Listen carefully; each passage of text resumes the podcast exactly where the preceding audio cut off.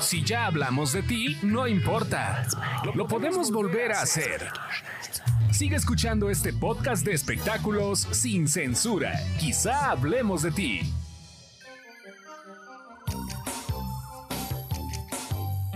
Ya estamos de regreso. Esto es Quizá hablemos de ti, un podcast de espectáculos, chismes y algo más. Hoy con un invitado de lujo, el señor Jorge Soltero. Muchas gracias, mi querido Gil.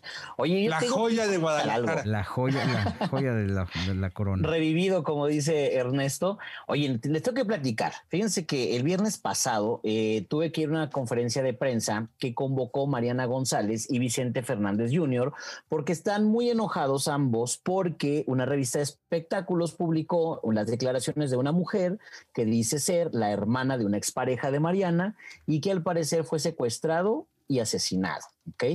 Por órdenes de Mariana. Ese es el asunto, entonces ella está queriendo limpiar su honor, que porque la calumnia, que porque esto y que porque el otro.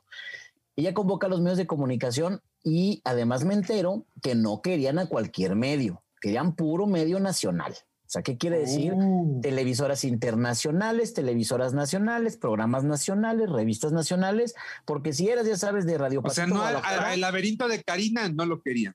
No, no, ese no fue convocado. Ok, entonces ahí vamos toda la perrier, ¿no? Entonces ya llegamos, bien padre, todo el asunto. Llegan una hora tarde. Ok, Mariana en un tono así como que ya sabes de que no voy a permitir, ya me cansé. Me han dicho la tumba hombres, la trepadora, la interesada, pero asesina no me van a decir. Ya sabes, ¿no? Entonces, ¿Así lo dijo? Así lo dijo, así no. Y además, o sea, además con este, con micrófono en mano y de repente como que se lo despegaba porque pues ella, ella no está acostumbrada a tener un micrófono y que Vicente se lo agarraba y se lo ponía en la boca para que se escuchara mejor. Así la conferencia, ¿no? Entonces llegan los dos magnos abogados, ¿no? Así de que aquí les vamos a poner nuestros representantes, ¿no? Porque vamos en contra de esa fulana y de la revista que publicó eso, ¿no? Ajá. Entonces de repente habla un abogado que va por materia penal, entonces diciendo que pues se, se- pues todos los delitos esas del honor y las calumnias y todo eso contra esta fulana, ¿no? De la que dijo este, todas las declaraciones. Y luego llega otro abogado muy chistoso, ¿eh? muy sui generis. Llega el señor y esa es de que, pero en este tono, hablando así. Yo soy el representante de Mariana y vamos a interponer una denuncia en contra de este editorial que publicó esto. Y dice un reportero del Gordo y la Flaca, le dice, TV Notas. No voy a repetir ese nombre, pero todo mundo conoce de qué revista hablamos. Ah, ok.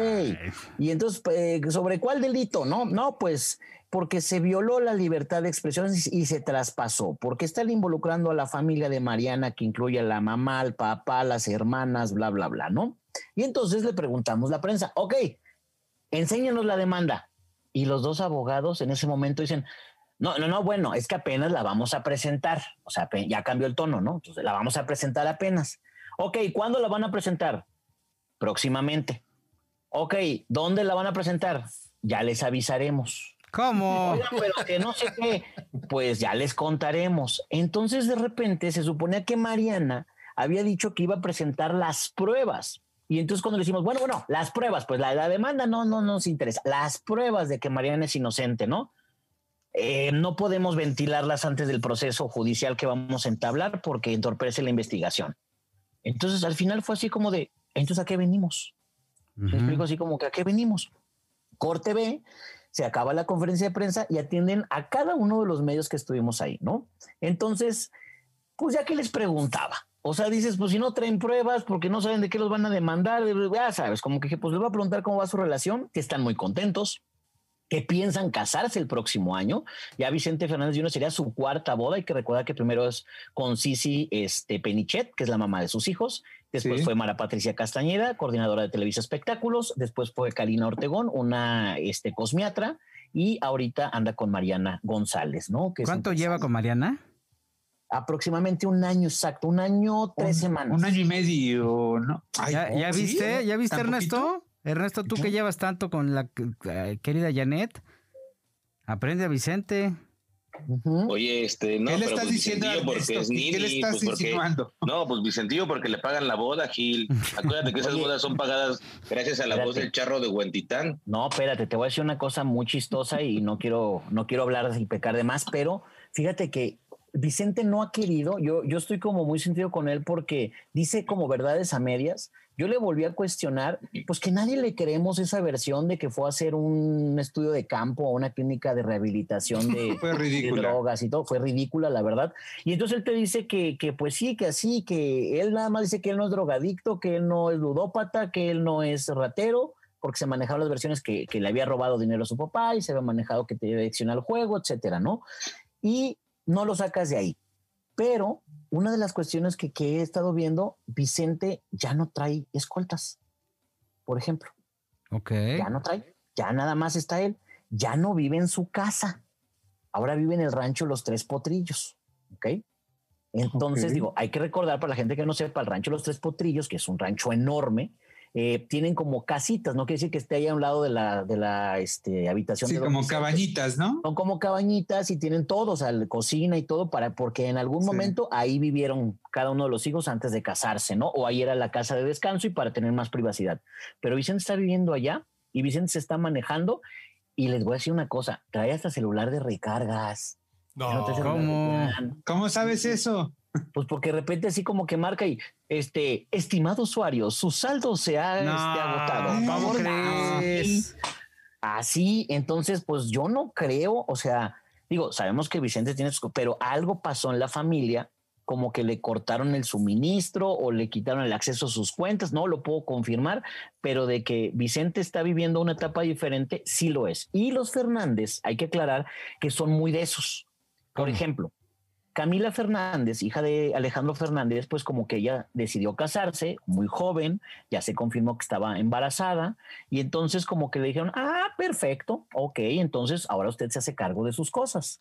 Entonces llega la hermana y ese es camionetón de lujo con, con gente que las cuida, llegan los Ajá. primos y ahora, ya lo había comentado aquí en este podcast, que me llega este, ahora Camila en la camioneta del jale del marido.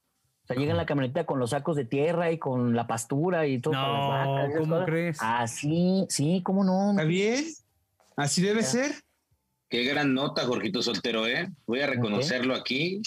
Voy a reconocer públicamente que es un buen notón saber que está en la ruina Vicentillo. Este, y yo quiero preguntar, entonces, me surge una incógnita.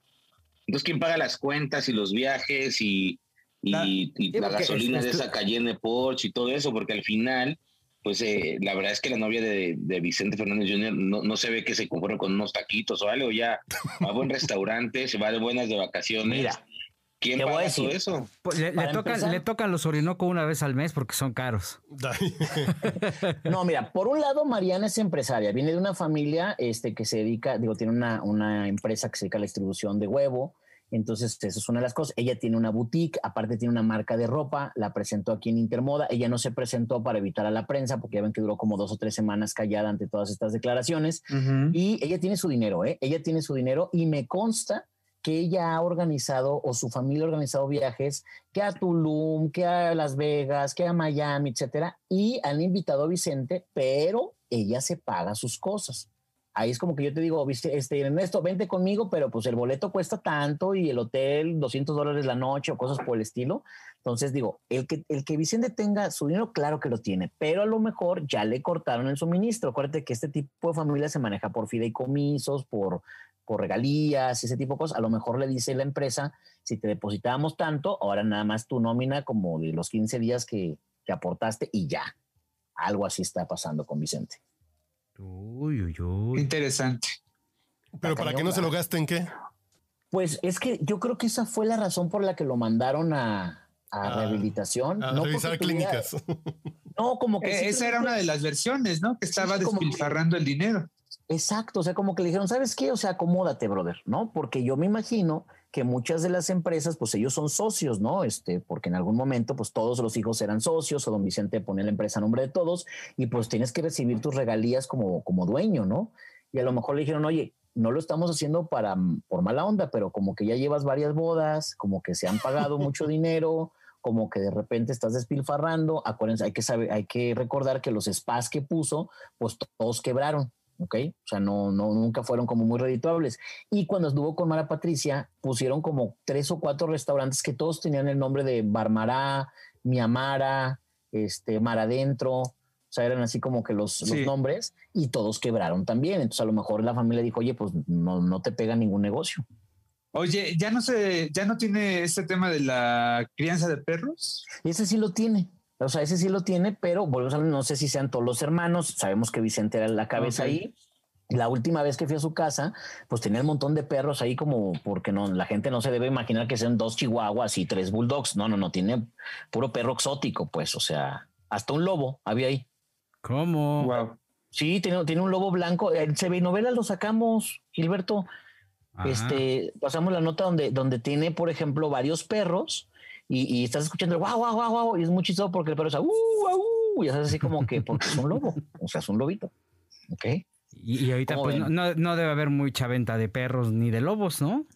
Ahorita está no, querido Jorgito, pero eso no está penado por la Semarnat o algo, no, no, no, no, no requieres un permiso porque pues esos animales son como de, de zoológico o de zonas este, pues controladas, no es un delito tener un animal de esos, No, porque fíjate, cuando hicimos el, el reportaje para TV y novelas, nos mostró todos los documentos y permiso, además de que, digo, los perros hacen más ejercicio que tú y que yo, así te la pongo fácil, están mejores entrenados y, o sea, No, y tienen una mejor, comidos, ¿eh? También. Sí, una caminadora y todo, pero te digo, no sé qué pasó. Lo que sí te puedo decir es que ya no está en la casa donde estaban los perros, ya no está Vicente durmiendo, sino está en el rancho Los Tres Potrillos.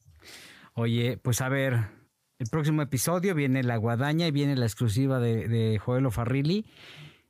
Dudo, dudo que maten esta exclusiva y que la guadaña de, Ernesto Buitrón sea tan punzante como para acabar con esta nota que dio el señor Jorge Soltero.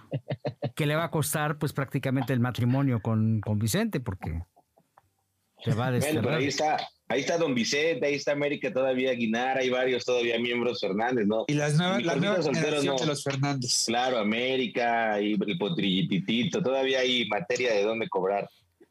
¿Por qué no hacemos como esas quinielas de las casas de apuestas en los partidos de fútbol? Y si usted apuesta que, que Ernesto hablará de Manuel José en el siguiente, apuesta y ganará 400 pesos. Exactamente. Es buen momento Los para que en apueste. caliente.mx. Oye, ¿por qué le están dando tanto apoyo a Luis Miguel en Radio Fórmula, eh? Se acabó la serie y después ya siguieron diciendo, puedes bajar toda su discografía Ajá. en este... Creo que es por la cuestión de quien hizo el podcast, ¿no? Gil? No sé si tenga algo que ver ahí con los ejecutivos, las estas dos chavas que, que lo hicieron.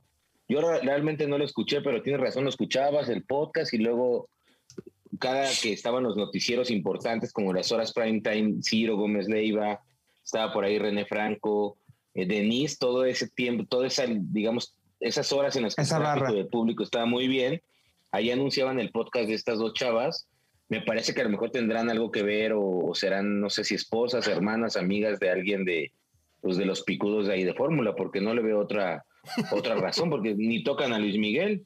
Por cierto que la 104.1 está a nada de ser grupera. No quiero yo espantarlos. ¿Otra vez? No quiero espantarlos, pero por las noches van a poner programación grupera. Ah, ok, ok. Pero en la mañana sí sigue. Ah, Denise, todo el mundo, todos los que están, es- los que trabajan en Radio Fórmula, que escucharon eso, que... Yo así de, ¿qué? No. Este, aparentemente a partir de las 10 de la noche, todas las noches, eh, hasta las 5 de la mañana, van a poner música grupera. Tienen una programación viva, entre las 10 y las 5, creo, 6 de la mañana. Buena opción, ¿no? Pues mira, Pues sí, la verdad. porque además es un horario en el que tienen repeticiones, básicamente. Sí, sí, sí. Sí, sí, son repeticiones. Entonces, pues este, aparentemente. Se- ¿Será es- una especie como barra nocturna lo que hizo Televisa Guadalajara que le funcionó muy bien? Chip? ¿Qué hicieron? que hace cuenta, eh, ponían todos los infomerciales y ponían como enlatados, o sea, toda la noche, pero eh, cuando mandaban a corte comercial, entraba un conductor, o sea, en lugar de comerciales entraba un conductor y, ay, pues, este, Joel Farrilli nos habla y Ah. nos dice que está buscando este, una chica, no sé qué, o fulano de tal, que tiene un, empezaron ahí como a cotorrear entre la gente y metían llamadas en vivo y... No, acá lo van a hacer solamente en Radio Fórmula, en la 104.1. Este, ahí es, es donde sé que van a meter un, un espacio grupero Pero sin locutor. regional. Sí, va a haber locutor, Chito Villegas va a ser uno de los locutores y este y- y va mucha estructura ahí de, de- del regional mexicano. Vamos a ir a una pausa, regresamos al siguiente episodio con muchísimo más. Aquí Hablemos de ti, un podcast de espectáculos, chismes y lo que se acumula esta semana.